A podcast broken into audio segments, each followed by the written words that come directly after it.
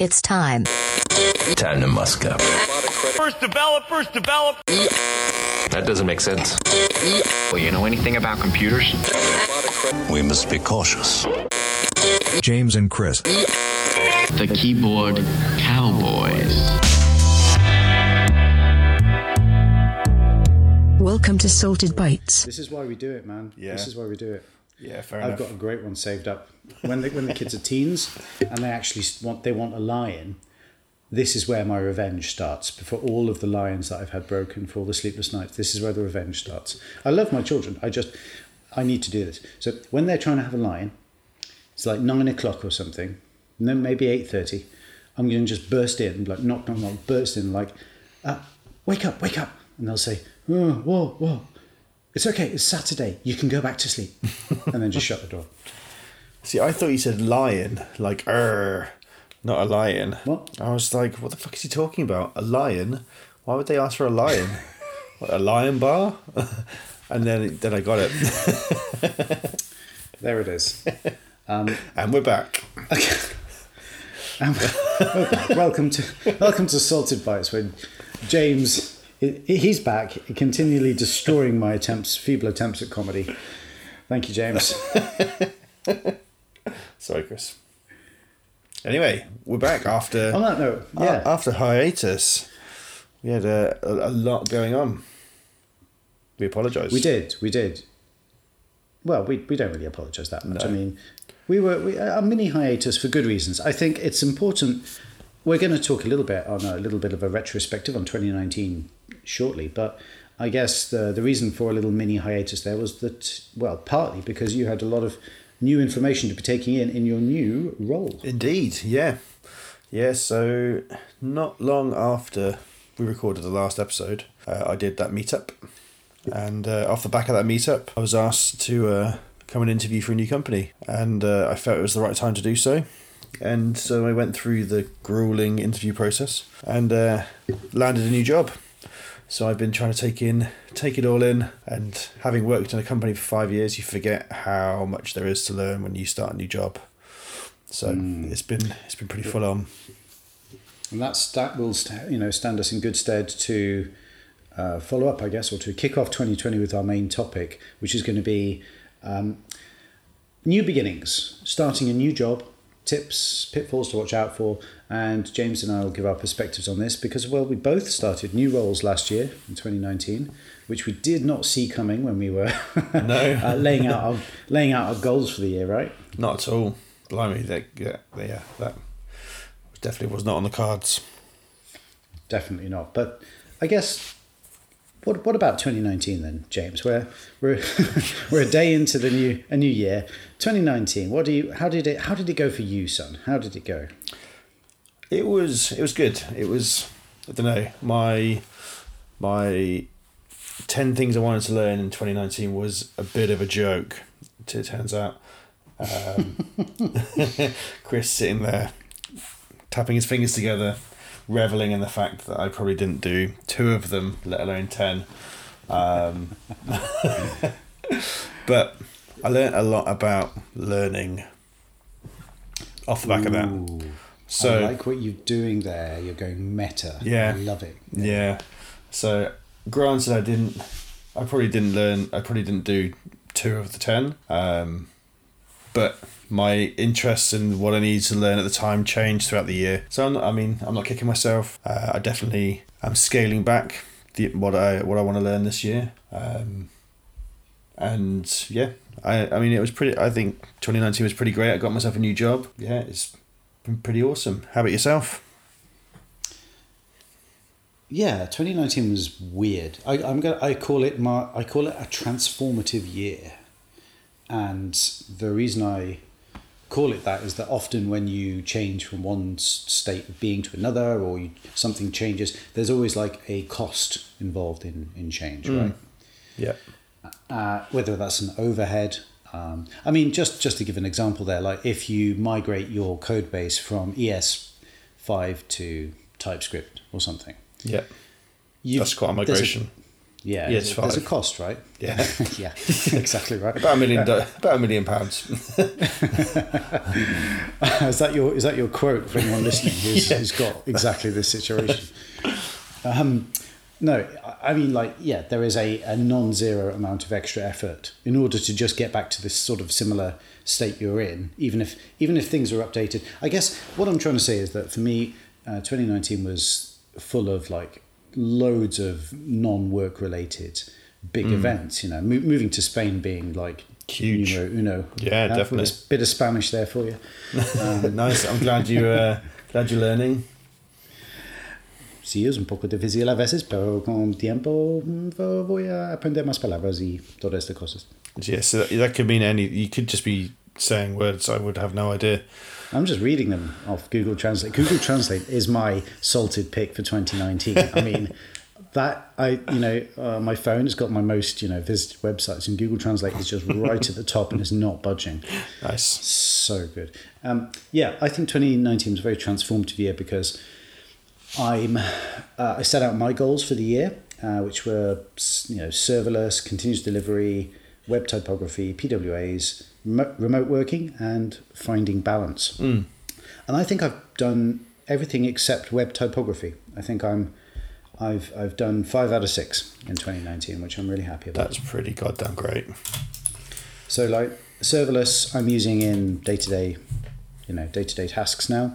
I typically, if uh, in my role as uh, CTO of Landmark, I typically am asked for um, novel sort of functionality to help us deliver campaigns for music artists and things like that. So, um, I you know I'm asked to deliver a very specific piece of functionality that wouldn't make sense to include in our core code base. So. I uh, do a, a cheeky little serverless serverless app to take care of that for me, Ah, and then I can you know include that functionality in in a campaign by simply making the campaign go and request whatever's you know that the the the serverless endpoint is doing. And um, oh, I love it. I love developing like this with lots of different microservices doing little things, doing one thing, doing that one thing well, and not kind of polluting the rest of the the, the core core code base. That's great. So serverless, definitely happy I've achieved that. Continuous uh, integration. Yep, I'm definitely doing a shit ton of that. Um, the, the, the the method of deploying my the, uh, the, the, the the landmark CMS and the the campaigns that we do is all uh, continuous integration, all baked in, which is great. Uh, PWAs in terms of keeping a hand on the future, uh, keeping a handle on the future of them. I definitely want to do an episode this year where we talk about all of the exciting stuff that that's coming on the PWA train. Okay. Uh, stuff like yeah, there's there's so there's so much that came out of uh, the Google uh, Dev Summit. Ooh, I Sorry, mean- Chrome, Chrome Dev Summit um, back in November. Super, Some really super interesting interested shit. about that. Yeah, so very keen to do an episode on that in the future. And the last two were kind of softer ones, you know, habits, you know, highly effective habits of remote working. Well, I've been doing it for a year now, so I'd like to think I've got some insight into into uh, uh, what to do, what not to do. So, for example, uh, a highly effective habit of remote working is logging your time, making sure that's very granular, making sure it's very clear what you're spending your time on mm-hmm. and a highly ineffective habit of remote working is deciding that on a Friday that you can't be bothered and you just you know sit on your PS4 for the entire afternoon. So that's not a highly effective habit. I would I would hasten to add that that hasn't actually happened, but my God, it's it's a tough it's a tough thing to resist. Yeah. See, when I was working remote, I had just discovered a TV show called Fringe. It's fucking terrible. It's got Pacey from uh, Dawson's Creek. It's all about fringe science, and uh, the sound awful. yeah, it was really bad, but it was it was quite interesting to watch. And all I wanted to do when I was meant to be working was sit on the sofa and watch Fringe, uh, and it took every ounce of my uh, my willpower to not watch it. So I watched it. boom, you just succumbed, didn't you? But Yeah. that, I think that's an important thing to to recognize is that I think remote working versus having to sit in a particular office in a particular desk, people you you're not productive 100% of the time. No, Absolutely nobody not. is. Like absolutely nobody is. And I would even even all of those people that you follow on Instagram, they're not. You know, that is not that is that is their what you see of of other people. That's their highlight reel. They they don't show you the times where they're not doing you know all of the the, the shiny stuff, right? Exactly. And so I think it's important to recognize that, you know, as a human being, you do occasionally need to let your brain do something that's not work in order to make you more effective at. Yeah. And like the stuff we do, it takes a lot of brain power. And it's just, I just don't think it's feasible to expect eight hours of, you just sit there and bang out eight hours of code. Like, it's just impossible. I love the, what, the, from the, the 70s when programs were literally paid in lines of code. Really? Yeah. I mean, this is, this is in, you know, the, the early days of, early days of software development, mm. but because this is such, this was such a new field, That's the, crazy. the people holding the purse strings were like, well, how, How am I going to, how can I how, quantify how do this? we yeah what what what, what ex- you know what's the remuner- remuneration we're, we're offering here well hang on this person's written you know 10,000 lines of code this person's written 2,000 hmm 10,000 is more than 2,000 this person's done more work whereas as we both know Yeah. that's not necessarily the case because the you know the 2000 line code uh, expression could probably be you know is probably far more efficient or better or whatever you know um, so yeah I love that people the, the people used to be paid in lines of code because savvy programmers were just like oh okay well let's see then I'm going to put every single part of this of this this uh, you know th- th- this thing on a different line just to pad my pad my total That's hilarious. That's amazing. It is pretty funny. So, yeah, I guess 20, 2019 retrospective is that I'm I'm really happy with where I am now and and what I'm doing. I'm doing a lot of exciting stuff, and there's a lot more exciting stuff coming up in the future. And yeah, I'm looking forward to doing more more salted bites. Should we talk about what's you know what we've got planned for salted bites, or should we leave that till Yeah, let's, let's do it. Let's, yeah. yeah. let- Okay. Okay. So now we're back, and better than ever. We, James and I have been talking about what we can do with uh, Salty Bites in 2020, and we'd very much like to. Um, oh, this horrible phrase from MasterChef. I watched the final last night. Taking it to another level. Nice. I hate that phrase. so Yeah, it's really bad. what have we got planned for you for Salted Bites in 2020? Well, firstly, you can expect the Salted Bites to actually be more bite-sized, for want of a better phrase. We, uh, James and I, are going to be trying to uh, trying out a new schedule for recording the program. We're going to be looking at slightly shorter episodes and trying to come at you twice a month. And we'll see how that goes because we are both very busy uh, people with families, jobs, and all the rest of it. But we are going to try our best to bring you more fantastic content from the world of tech. Yes, indeed. I'm also going to be trying to write two posts a month.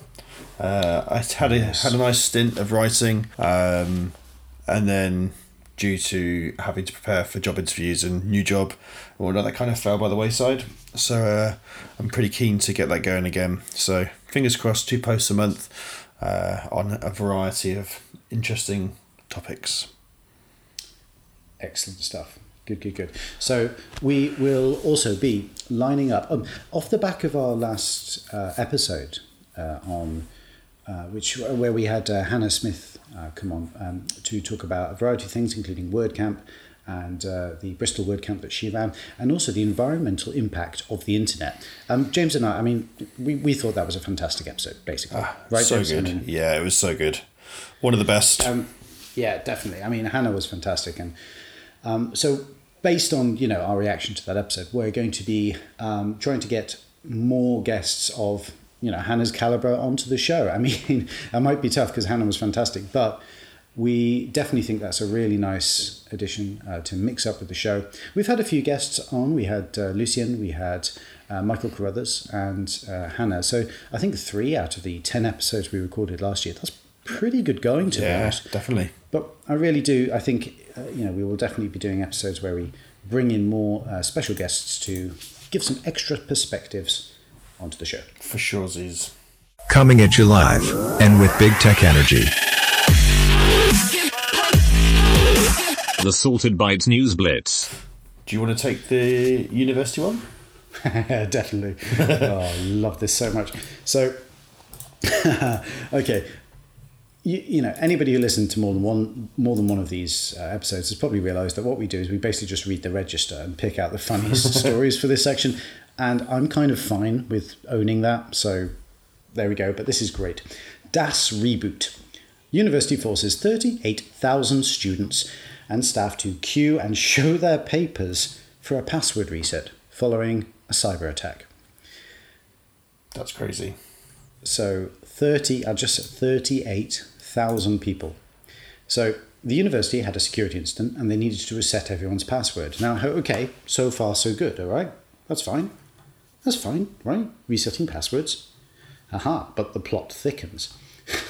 Students had to line up to get their new password given to them on a piece of paper after their identity was verified. So you're, you queue up, oh and you prove who you are, and you get your password on a piece of paper. Holy Mother of God. That is something else. 38,000 people. And there's a, there's a frankly fantastic photo of people queuing out of the door of the university to do this. Um, if you look closely, I can see, even though the photo is low resolution and it was taken from about 75 meters away, you can, you can feel the tangible air of exasperation permeating from the queue. Um, I, I think it's one of the greatest photos ever taken That's crazy. just from the context alone. Um, so it was basically there was a malware outbreak and spread through the university's internal networks, and um, there's more. Uh, not only does you know has this password reset uh, have to, had, had to be in, instated, but um, the school says in addition to resetting all passwords, it will have to scan and clean all faculty machines. And to that end, the school is distributing USB sticks and asking that they use those drives to scan and clean the machines. What? Once that scan is done, the school say that its IT staff will do a second scan with a tool purpose built to detect that malware. Once all of this has been done, they will get a green sticker saying that they are ready for use again. Holy shit. I mean, uh, you know, a university, how many faculty computers must there be? This is a monumental undertaking, not counting the hilarity of 38,000 pieces of Yeah. paper with passwords being printed out. Um, you know, notwithstanding that, but then giving people USB drives to reboot their machines. I mean, actually, that's that, that's great practice. I mean, I'm not dis- I'm not dissing that as a mechanism. Mm. It just seems to add to the hilarity of, of this news item. To be perfectly honest. Craziness. That's craziness. Yeah, I mean, I guess though, what what else do you do? I mean, if because if there's been a breach and somebody, you know, in theory, Has access to the. To, yeah, yeah. I, I don't know. I mean, Close the net. You you have to you shut down the network. Surely. yeah, exactly. I mean, I think the the main issue is that most people can't check their emails to receive the password update because there's no secondary email there. That's the kind of that's the reason for this. If, and so if they close down, the, surely if they close down the email servers, wipe them, and then restart them, then they'll everyone will have their same email addresses, but they'll be on fresh, un unadulterated servers. Possibly, but I, you know, I, I would have loved you to have been in that meeting, James, where they basically arrived at this solution. No, do you know what we could do? The simplest way to resolve this, says the German version of Gregg Wallace. the simplest way to resolve this will, um, and yeah, print out all the passwords. Job done. 38,000 of them, Jesus. I love it. Anyway, boom, that's our first Salted Bites News Blitz item. Oh man, I mean, it could be a, who, a Who's Been Hacked unto itself. Yeah. But my, my God, love it. Cool. So, uh, piece of news number two. The state of JS results are in. Have you ever done this survey? Yeah, I did. I didn't actually do this year's. Um, be yeah, I just absolutely plain forgot. I'm really, I'm really sorry, Sacha. Um, I, I, I forgot. Um, yeah, this is the survey done every year by uh, Sacha Greif, whose surname I still can't pronounce, No. and Raphaël Benitte. What does Sacha And- Greif, what else does he do? What isn't it? Is he sort of guy who does everything, basically? Yeah, yeah, he uh, was erstwhile Meteor developer and then That's the one. Did he do In a- Vulcan? in a- Is he Vulcan? In a fit, yeah, that's it. In a, in a fit of rage, he made a Vulcan, which is uh, like Meteor on steroids, basically. No, I say in a fit of rage. I mean, Vulcan is great, but it's even more opinionated than um, the Meteor. than Meteor, which is saying something. Saying this is coming from Mr. Mr. Meteor. Captain Meteor. Nice, I like it. Yeah, I might change. I might change my handle on all of my uh, Please do. social networks to Captain. You know, Captain Meteor. Um, Cool. I mean, the, the biggest finding is well, svelte. Everyone loves svelte. Yeah, I've I've heard heard about it. I don't really know what it's what it does. I've heard it's really good though. I've Heard lots of people like people I really respect saying, if I was going to build something new, I would build it in Svelte. It to me it felt like far more accessible. It felt more sort of meteor no no that's wrong meteor-esque. Meteor-esque in its accessibility but so lightweight. Really? yeah like just disgustingly and the reason it's um, more lightweight than meteor is because meteor is obviously a full stack framework whereas svelte is really more about your kind of granular ui components. So effectively you would choose um, choose this over React or it's one of those funny technologies that's really mostly about how you build and bundle and organize your user interfaces. So it's really a front end uh, front end solution here, but you are you are considering it alongside React, Vue, uh, Vue Angular, Preact, Ember, Yeah. kind of. Ember. so, Yeah, Um, yeah, I, yeah, I've heard really good things about it. Uh, I I still really love React. So to be honest, I don't think I I will have a look at it unless my job calls for it. To be honest, so um, yeah. Also, Angular. Angular is on the downturn. yeah. That's that's Again. another big headline from. Um, if you flash back even just three years, Ang- Angular was not winning by any stretch of the imagination, but the community was super vocal Yeah. about almost in the face of React's um, dominance. Effectively, Angular was you know still being very strongly shouted about.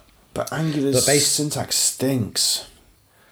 I don't, yeah, I don't get on with it, and I think partly that's because of the experience I had. I think was it Ionic that was using. Yeah, that Angular, really that really was using- stinks. I just did not get on with that. It felt very alien to to me at a time when I was looking for kind of something a lot more straightforward. Yeah. But that doesn't necessarily mean it's a bad solution. I think it's just happened to you know, regardless of my opinion about it, it does have, have some very, very um, vocal fans, and so there must be something good about it. But I have not yet found it. No, I did see on the in the Twitter sphere. I can't believe you just said Twitter sphere. Yeah, you did. She could kick me in the nuts. Um, about there being the differentiation between Angular and Angular JS, and Angular Oh. JS being an older version of Angular, and that they were voted differently, and that whether that I can't whether the argument was that they, that was confusing, whether there shouldn't be the differentiation. Um, but people were fucking having a shit show, an absolute shit show about it, which is interesting. That's one. Yeah, that's one thing I don't. I think that developer communities need to Chill the chill fuck the out. fuck out.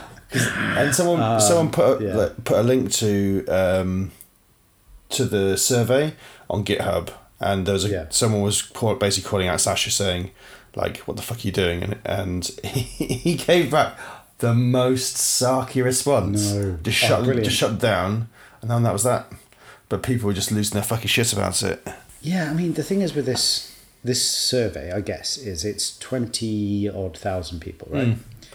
Uh, people, 20, 20 odd thousand developers. I mean, the sort of person that would be interested in taking a survey on, you know, like you know, people like me, people like you. Yeah. So, um, I you know, even though the sample size isn't necessarily Huge. massive, I think it's worth paying attention to for anyone who is well actually to be honest anyone because like me i mean being bewildered at the amount of different combinations of frameworks and uh, middleware and javascript flavors it's it's mind-boggling at times and to have something To point you in the right gives way. you a temperature reading yeah on on Yeah. on what you should be learning i think is I think is invaluable. And you know the way that this is all presented as well, the state of JS It's pretty sweet, isn't it? report is really nice, and I think it's worth paying attention to. If you are, if you're a web developer, I think you need to take a look at it. Um, absolutely, because even if you then go, oh, fine, I'm an Angular developer and I don't agree with it, fine, you know, fine, good, be, you know, take your own path. Yeah. I think you need to be aware of trends in the industry because this is your, you know, this is your career, and it's worth paying attention to everything surrounding your career and the different tools and frameworks that are popping up because you know I got to a stage that despite my best efforts to try and ignore that React existed lo and behold here I am writing it so it's Oh, how sweet is that? yeah Though all those yeah. years years ago, you fucking ribbing me for learning React. yes I did yes yes yes all right you bastard ah James having the last laugh Indeed. once Yeah. So Excellent. I mean, check it out.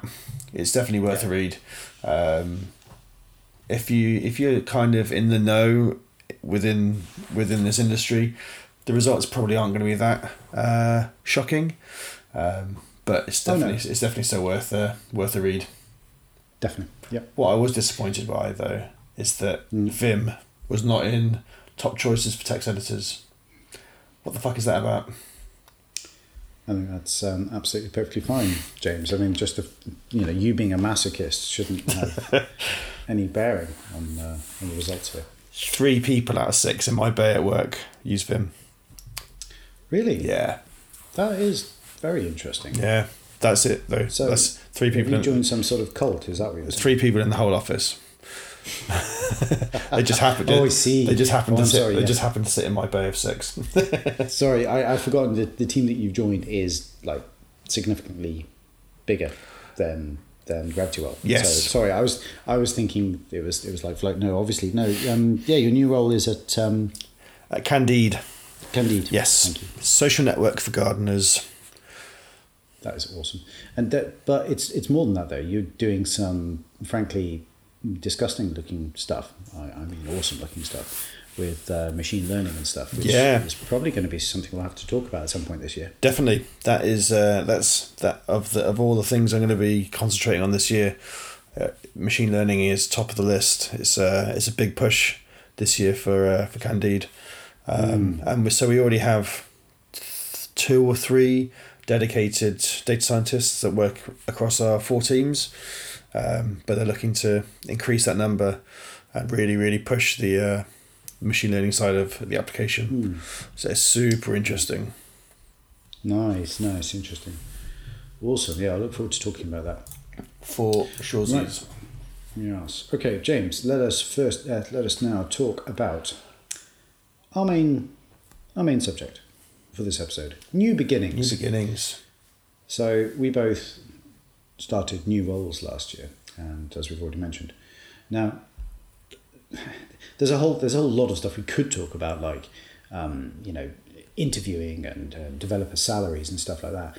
Those I think are subjects best suited either for their own show or possibly a different, um, you know, uh, under a different heading. I think. I think Yeah. very specifically what we can talk about in this episode is you've started your new job, right? So the the interview is done, the the whiteboarding is over, and um, you know you've had your you've had your farewell drinks, and you step into your new workplace on your first day. You know what what what the hell do you do now? Of course, you can find about six million blog posts on oh what do you do when you're starting a new job and a lot of them are fairly fairly good advice you know fairly common sense advice but let's also focus on specifically what you can do as a developer in a, in a new developer role Yep. what are the things you should do Get a and now I'm throwing this over to you, James, because you you've literally just started a new job. So uh, I'm expecting you to have great answers for yeah. these. Well, I mean, everybody's different. So I just I just rocked up on my first day, um, and I, I, I mean I was desperate to get get cracking. Um, so I'm- obviously you have the the first few days of HR stuff, which it's fine. It's got to be done, but it's it's not it's not what you signed up for, is it? You're not you're not there filling out paperwork about how to carry a box and how to sit at your desk.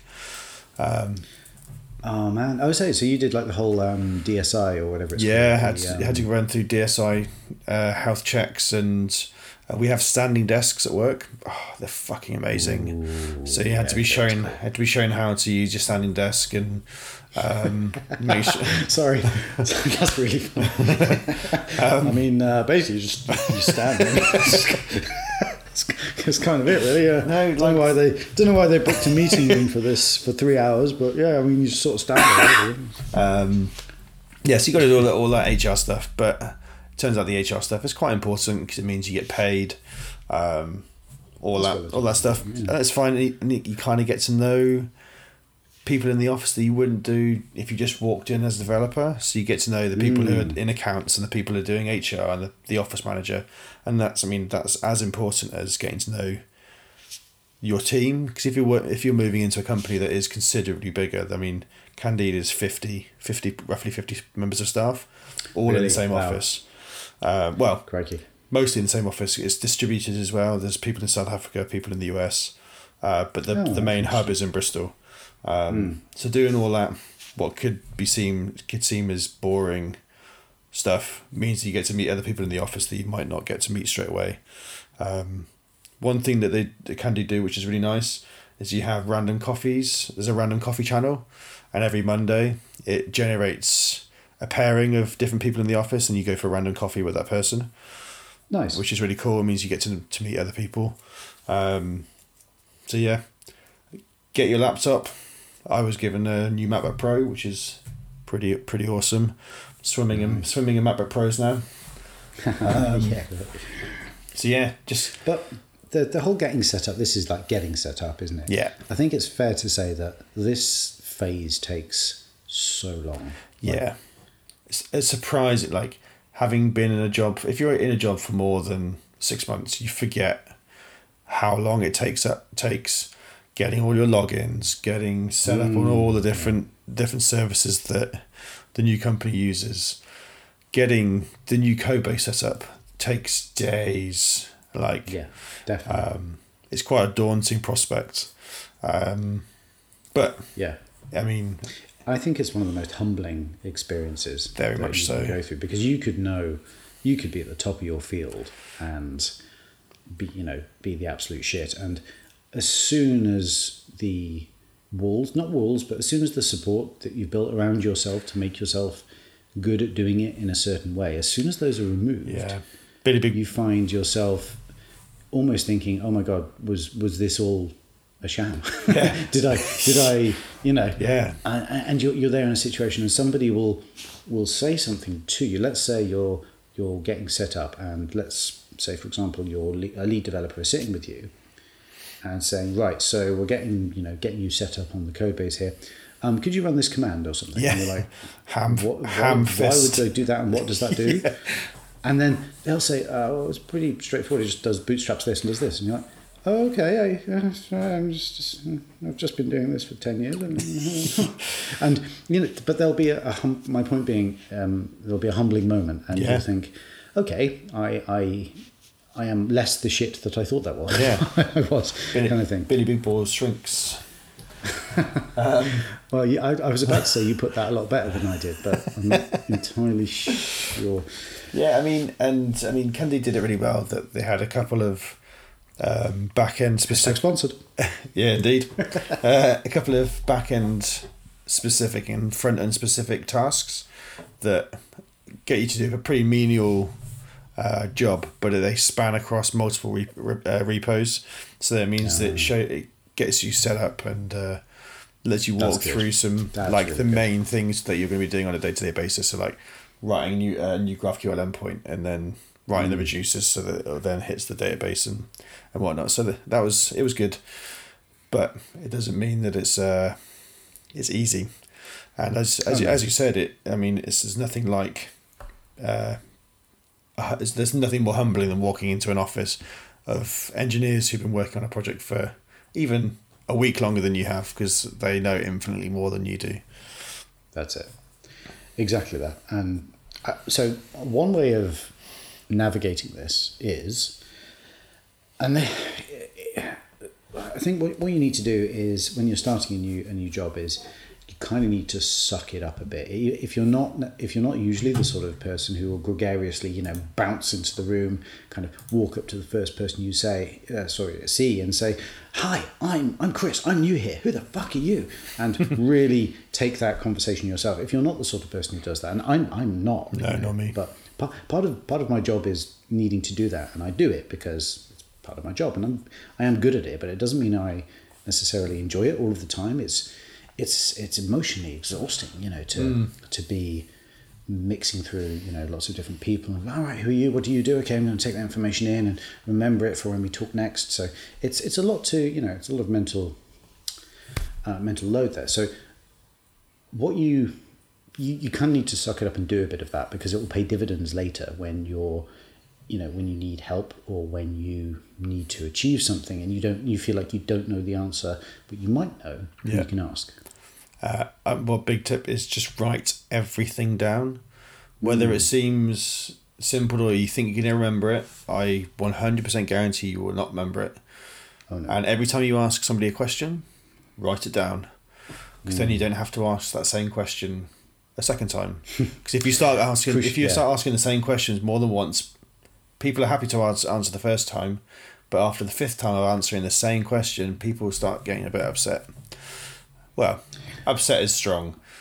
Well, no, there's a respect here, isn't Yeah. there? You are um, respecting that people are, that the company you've joined wants you to be the most effective you can be. Yeah, And you are respecting the help that you're being offered by taking that help on board Indeed. and owning it. And yeah, I think you've got it exactly right there. You need to find people that you can go to to mentor you, to offer you assistance, but you don't want to exploit them as simply Yeah. repositories of information that you can call in at any given point because you know that they have the answer, but you haven't bothered to record it yeah, yourself. exactly. Um, big thing that shot, really shocked me was the transition from agency to product. Oh, So I've, yeah, is I've never. I've never done this before. So I've always worked in an agency. Um, So moving to a product um, was a huge transition for me, uh, and the way that everything is managed is just it's just completely different. Like the lack of context switching f- is incredible. Like on a product, in my interview, I was talking about. Uh, like how things are run. Like they were saying that things are people are in teams, and like oh, it's really difficult. Sometimes you might have to you might have to switch uh, every week, and I'm like, bitch, please. I switch three times a day.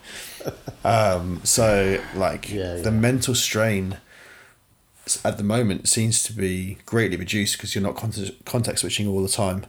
Um, but that yeah, that's pretty great, and the way things are done is is always so different. We use Git in a trunk based fashion rather than branches, so everything's straight onto master. Oh. That takes a lot of getting used to when you're used to doing Yeah. Git flow. So everything is Wow, onto master, is and then it's continuous, diff- uh, continuous deployment and uh, integration. So That is quite different. I think Git Flow was something that started at Gravity Well around when I started. I'm not saying I started it. no, you may, you may have done. Um, okay, fine, I did. Yeah, I was trying not to be, uh, yeah, be be that guy, but I think we, but we we went all in on it because previously. So what was it before? No, that's not true. I think we were no, no. I think we were doing a semblance of it, Hmm. but I suggested that why don't we just go ahead and go all in because at the very least we will know what because it helps with context switching Yeah, and you're able to jump onto a different repo and go, ah, okay, right, this is more or less what I should be doing. Right. Yeah. But yeah, so that is quite baked in now. That's what five, as you said, five, six, no, four, five years yeah. Worth worth of doing that way. That must have been really, really tough. It's still, I, I, if I'm perfectly honest, it's still the thing I'm finding the most difficult. Um, it's just a completely different mindset. Like everything, like working on a branch based uh, ethos, you can be a little bit more sloppy. Um, you don't have like your your commits don't have to be atomic, and you don't have to. You can go about things in an order that isn't necessarily going to affect everything else. Um, but if you're working, you're working on a trunk-based ethos, and you're working across multiple repos, the the order in which stuff is deployed and pushed up and executed really matters because people will be pulling this code down every like every day. Um, yeah. So it's yeah, that's that's the one thing. I wouldn't say I'm struggling with, but it's been the biggest context. It's the biggest switch. It's the thing I've had to think about mo- the most. I don't think you can prepare for it really as well. Like No. there's no No, I mean, there's no I mean, okay, fine. We're we're sitting here on a podcast and saying, yeah, we can prepare you for this somewhat. No, I think what we're saying is you need to be you need to prepare prepare yourself to not understand everything and to and for it to take a long time Yeah. to feel like you're actually contributing um, quality or just just con- the to just just contributing. contributing. Um, I was lucky enough to be able to start working on something and get stuff push pushed to pro- uh, production within the first two weeks of me being at work. Um, That's really good. It's really important to do that to break the seal. Yeah, And, exactly. uh, yeah, yeah. Do it. Yeah. And just like just feel like you're adding value because Yeah. until that point you kind of like it's it's you You're feel like- taking more than you're giving, right? yeah um uh, but like still every day is still hard like navigating through a code base that is so unfamiliar and is is massive um really Even code styles, right? um, yeah the really, really low level stuff like, oh, I usually do it like this, and now I have to do it like this. The little things that you're, when you're reading a, um, reading through a file, um, your brain automatically kind of settles into patterns to do with the way that you're used, you're used to seeing code appear, right? And if you do, if you see something that doesn't fit that pattern, you've trained your brain to think that's a bug. Well, that's that shouldn't be like that. so you take Yeah. that same brain and you put it into, in front of someone else's code base. it's And and your brain's going wrong, wrong, wrong, yeah wrong. just small wrong, things wrong. so Yeah. Candide have dangling dangling commas um at the end of All right, when are you leaving? and they also there's no semicolons Yeah, that fucked me up in a, contract I did completely. I just I did not like Yeah, that. I really didn't. I don't know why. There's no reason I shouldn't like No, it. but- I mean it's not something I have to think about because? Prettier takes it just does it automatically, but I will automatically just yeah. take away. Um, I'll automatically put in a semicolon um, without even thinking about it, uh, and then things like no spaces in braces, like it, during in an import. If you're doing like a named import, no spaces, spaces in, in braces. yeah. Uh, shit, I don't like that. Shit like that. I mean, it, it's it's a style that works for them, and it, it now works for me. But it's still it's quite jarring. Yeah, Yeah, yeah, that's that's really weird. Um, isn't it? Isn't it funny though that we get baked into these sort of patterns and habits, right? It's really it's really funny that you look you look at no spaces and braces, and we, both of us are just like no, no, no, Yeah. no, no, no, fuck that shit. Yeah. But there's no reason. There's no as long as it's consistent. yeah, exactly. and you're not just undoing and redoing the same change every now and again. As long as it's consistent, it's fine. The, the, the compiler in the browser and everything is like, I don't care. Yeah. And it doesn't even, it's probably spat out in a different minified format anyway. So it really is just for human readability. Yeah. But that's so important. Yeah, and, and one thing that Candide seem to do it seems it's set up very well is all the pre-commit hooks and the pre-push hooks.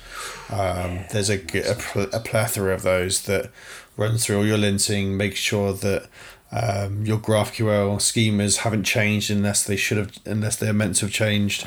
Uh, Checking your commit messages start with capital letter and aren't too long and aren't don't contain WIP and all this stuff, and we'll just reject the push or reject the commit if Jesus.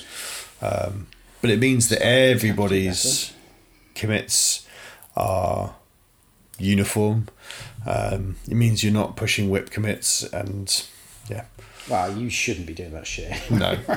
Come on. But people do if you if if you're able to, people do. I did it all the time at GravityWell. Fucking hell.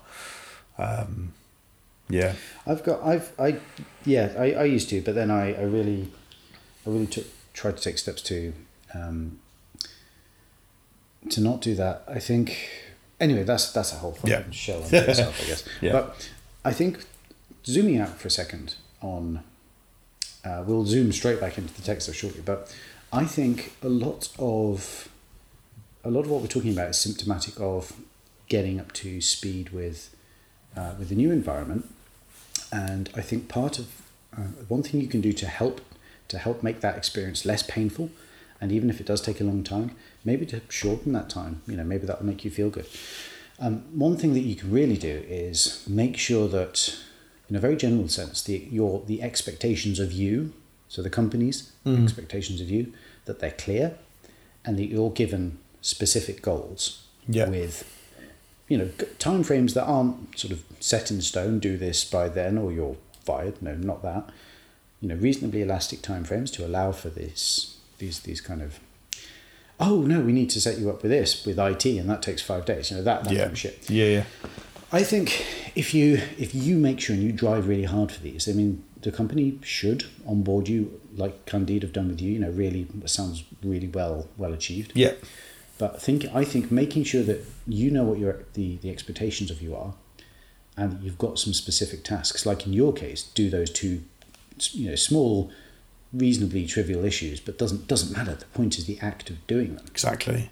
And the So I first. think if you if you do those, sorry, No, no. I think if you do those, then I think onboarding can be made a lot less painful definitely. because you at least think, well, okay, it took me an extra three days to get this set up, but on the other hand, my I understood that the expectation was I just need to be set up within three months. you Yeah. know. something very you know silly like that. Sorry, go on, mate. Uh, I was going to say, just say the the the first few tickets that I was given as well um, were very specific, but also were like a very thin slice of the whole stack.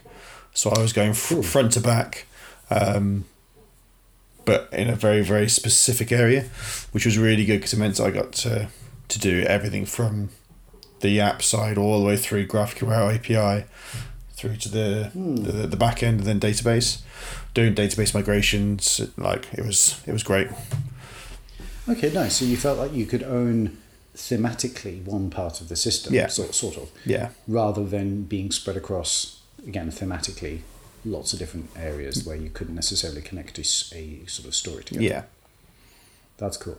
See, yeah, Candide seemed to have made onboarding you like a priority, like it's had, and I mean that in the sense that thought thought goes into onboarding their developers, yes definitely and it seems to be executed with you know re, you know sensitivity and and a plan. That that that must sound that must feel really good. yeah definitely it makes you uh, realize that you've made the right right decision because when you first start a new job you're like you're leaving your comfort zone going somewhere that's completely alien and if it if it isn't smooth you're like fuck I've made a huge I've made a huge mistake Yeah. um, so if it goes smooth you're like it it make it eases tho- those worries One symptom of that I, I always find is, as somebody who's had more jobs than I can count, is that to ease your transition, you start bringing artifacts of the past with you.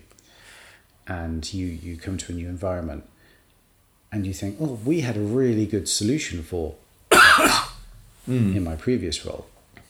And where you see that solution not being fulfilled in your new role, you say, oh, you've got an, this, this issue we're having with X. In my last job, yeah we did this.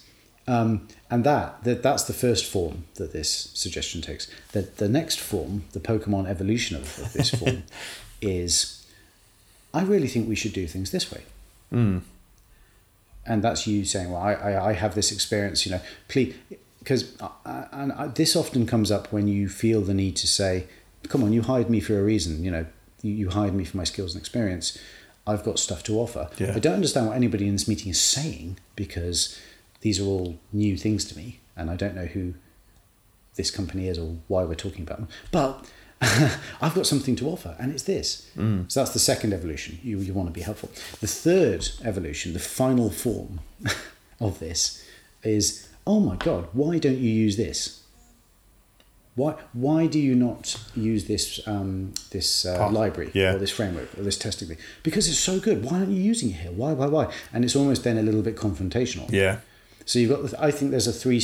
Like a, uh, I love this Pokemon thing I'm running with here. like you know, there's there's three the three stages of of um, like bringing old stuff with you to a new to a new environment.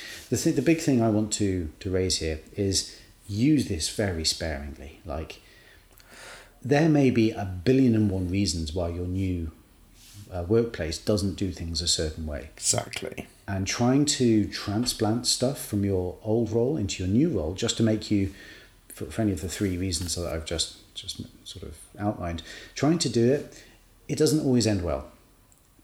You're joining an existing group of people who are all like you used to be, you know, very kind of very comfortable in their comfort zones with their support, um, with their with their support things all around them, and they feel very comfortable in that. And if you are kind of landing slap bang in the slap bang in the middle of a group, saying you need to change the way you do this thing, that's a very difficult conversation to have. Sometimes Yeah. it can be quite antagonistic. Don't rock the boat.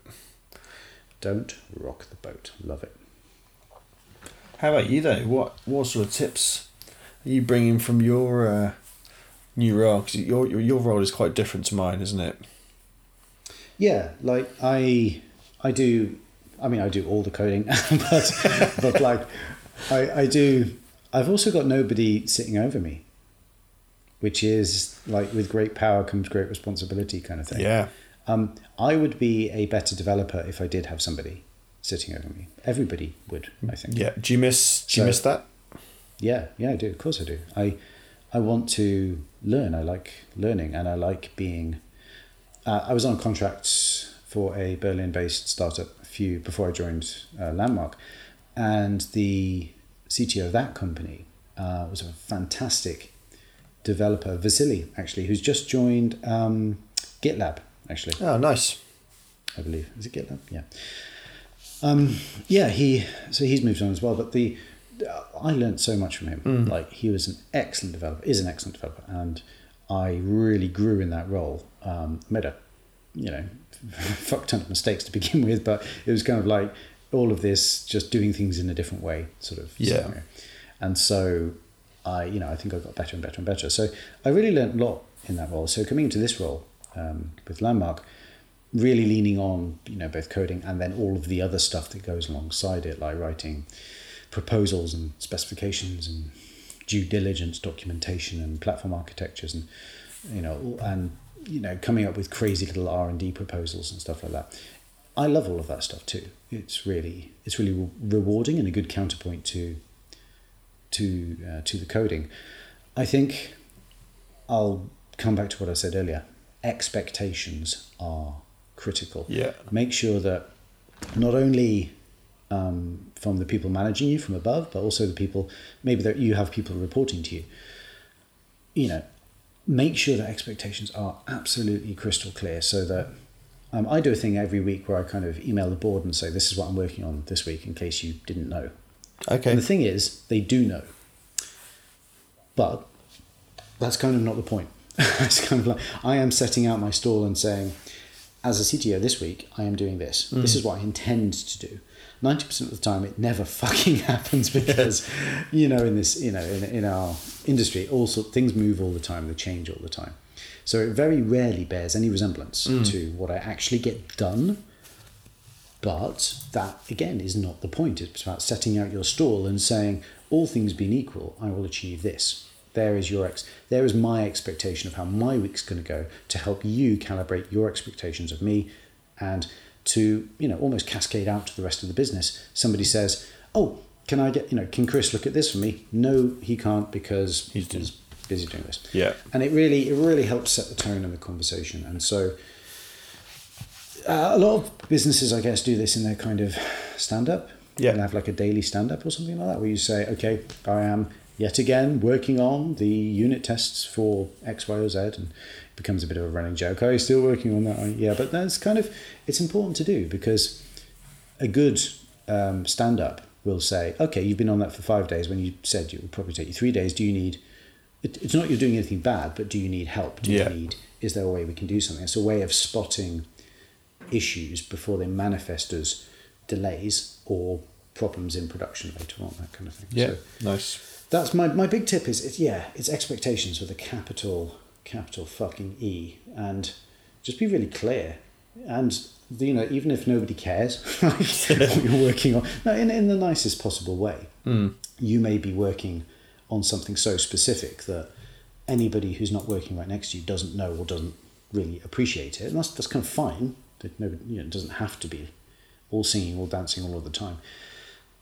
But I think, if only for yourself, to know that you're clearly communicating with the rest of the business about your efficacy and your performance and what you're working on. I think that's it's just a beneficial thing to do generally. Yeah. So that's my, that's my main tip. Nice. That's pretty great. I think I think we've covered. I think we've covered covered it. I think we do the last one. I'll throw in there as a cheeky reminder: is go to every single social event that happens. I you might you might not enjoy them, but do it because even if you then decline them later on, at least you'll get to know people Yeah. in a non-work setting. It really, really helps. Yeah. Um, it may be this may be obvious. This is the number one thing that blog posts and stuff around this subject. They all say this kind of stuff, but do you know what? It's it's true. Do it. Go go to that after work drink, even if you don't want to. Even if you're tired and your brain's full of forms from HR that you need to get back to them in triplicate. You know, go to the after work drinks, even if it's not usually your thing, because it makes an impression. People notice. You might strike up a conversation with somebody that you wouldn't otherwise have done, and it's really valuable stuff. It's all about people at the end of the day. It really is. It really is. Exactly. Nice. Nice. That was a nice round off as well. It was. I've been practicing. So my favourite bit of the bit of the show. Oh, here it comes. Picks. Here it comes. Hey, oh, do, you- do you know what I didn't do? I didn't sound. I didn't get that clip of you going dun dun dun, um, which I really need to do. I promise for the next show I'll have that. Nice on on a soundboard. Yeah, on a soundboard that I've promised for years. there it is again. So, James, for our salted picks, Yes. um, I've got our you know planned show notes in front of me, and you've just written the word cock. I know it's literally the best thing ever. oh man, do not get comedy like this anywhere else, or do you? So, James, tell us why why why um, this is the best. This is the best thing. This is the best cock. Yeah. So might have been the last episode or the episode before. I was talking about having ditched Vim um, for VS Code because the TypeScript uh, support was just so much better in VS Code. I'm back. Go on. I'm back. I'm back in Vim. Back in Vim full time. So Back, he's drinking the Kool Aid. He's shooting the yeah, shooting it up his veins. exactly. So I'd I read about this thing called coc. Which We're just a bunch of fifteen-year-old kids. Yeah, now, and this which stands for the conqueror of completion. So Go on. there used there's a, a plugin for Vim called You Complete Me, and it was a bit rubbish. It didn't really work that well. TypeScript support was pretty poor, um, and so somebody with the dawn of NeoVim. So NeoVim is a complete rewrite of original Vim, um, so that you have async- asynchronicity built in, and it's just much nicer to extend. So this conqueror of completion is a is has basically taken the engine, the completion engine from VS Code, and written it into Vim. Oh wow! So then you have all these add-ons that you can then add to Coc that allows you just that gives you the fun- the similar functionality to VS Code. So we now I now have the TypeScript language ser- server from VS Code in Vim. And so that was the only thing that I was missing from Vim was the TypeScript support. And now it's it's incredible. It's exactly the same. If you put them side by side, you have you get the same the same output, the same documentation. Um, yeah, it's it's incredible. But then people have also added loads and loads of other support like uh, Git extensions and all sorts, which just it just gets revolutionized my uh, my uh, Vim setup. So when I heard about this, I completely I started completely from scratch, completely empty uh, vimrc or init.vim for uh, NeoVim, and just built it up to how I want it, and it is it's perfect now. It's amazing. Excellent. Yeah, That's really cool. I'm, I'm, I'm kind of pleased as well that you've managed. You've gone back to, to, to Vim. That was your. That was kind of that was that was Jim Jim Best right there. Jim Best uses Vim, And you know, you jumping on the VS Code train, it was kind of like this inevitability. Yeah. Like the heat, like the heat death of the universe. Everybody ends up on, you know, the Yeah. same thing. But you know, So I'm- yeah, I'm back. It's pretty awesome. and yeah, it's it's really really great. Uh, Cool. Are you going to be writing any any extensions for Coc? uh, I don't know, but they're all written in TypeScript. so I mean, it's Sorry, I just got that. it's kind of asking for uh, for an extension to be written. Um, but I am going to be writing uh, some of the blog posts I'm going to be writing will be about cock.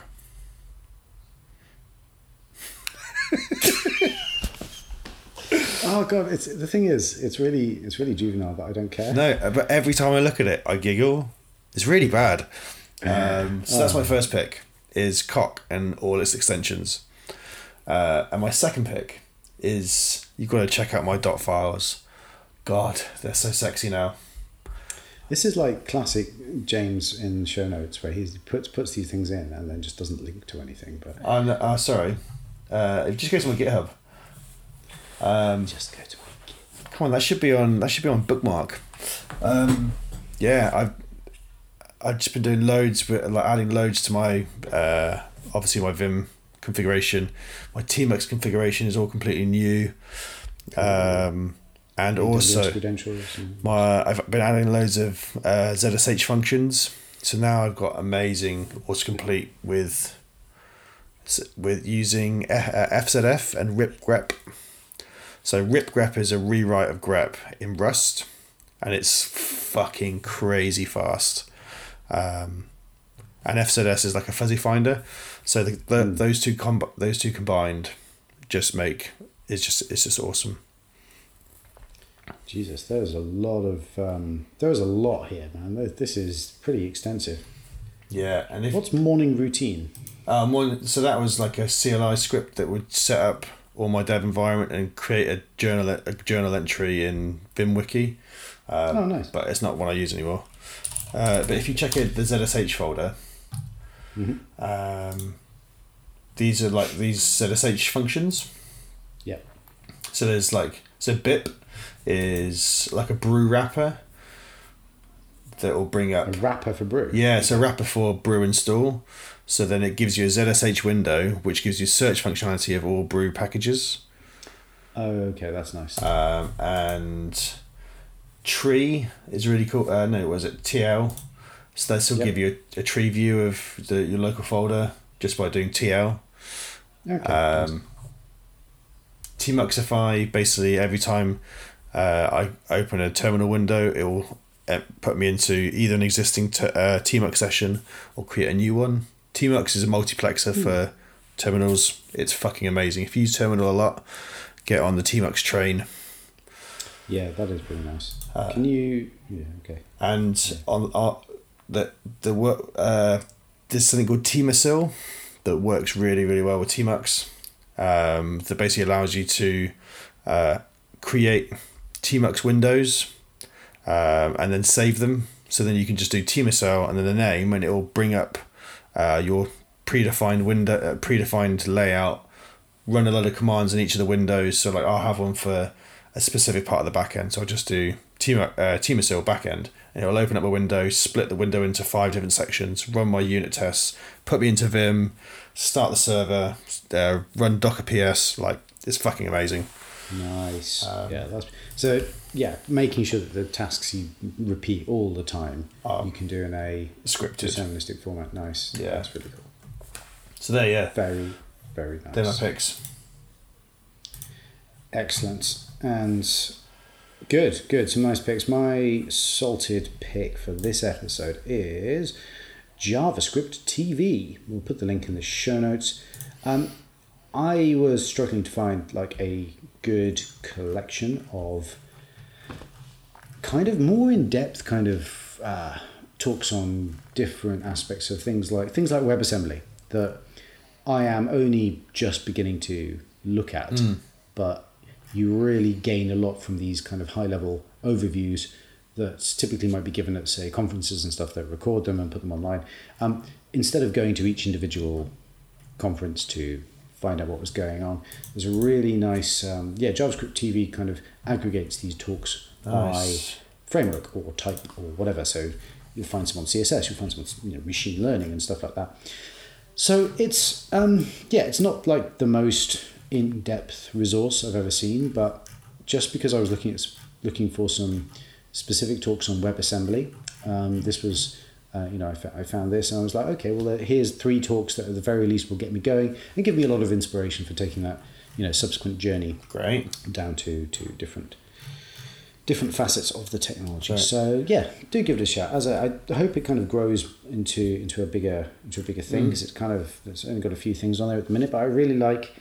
This is one of the best things about the web, um, curation of content Yeah, definitely. to be able to cut through the nonsense and kind of say, look, here are some good quality talks, uh, in this case anyway, on a variety of topics, and boom, there you go. I really like that concept. And, you know, trying to find this stuff on YouTube, for example, is really interesting. YouTube is such a behemoth Yeah.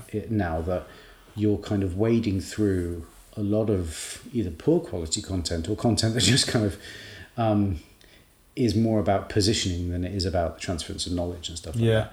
And going to each like individual conference website is just interminable at times. So I like stuff like this, and this is uh, this is my pick for this episode. That the, so looking at the WebAssembly videos, that lady Lin Clark, her Yeah. content's incredible. Oh, you've met, have you mentioned her before? Yeah, she does like cartoons on on loads of different topics. Yeah, she's she's really good. I first Nice. knew her from Drupal, Drupal days when I first was learning Right. Drupal. Um, yeah, she's amazing. Excellent, good stuff. Okay, well that is my pick. Very goddamn cool. Thank you very much.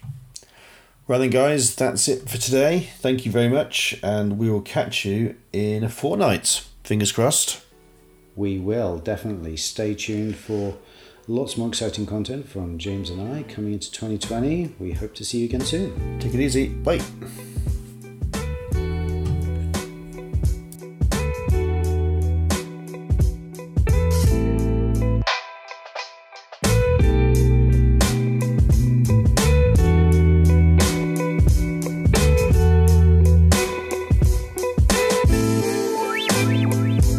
Remember you can find articles, videos, and our latest podcasts at saltedbytes.rocks.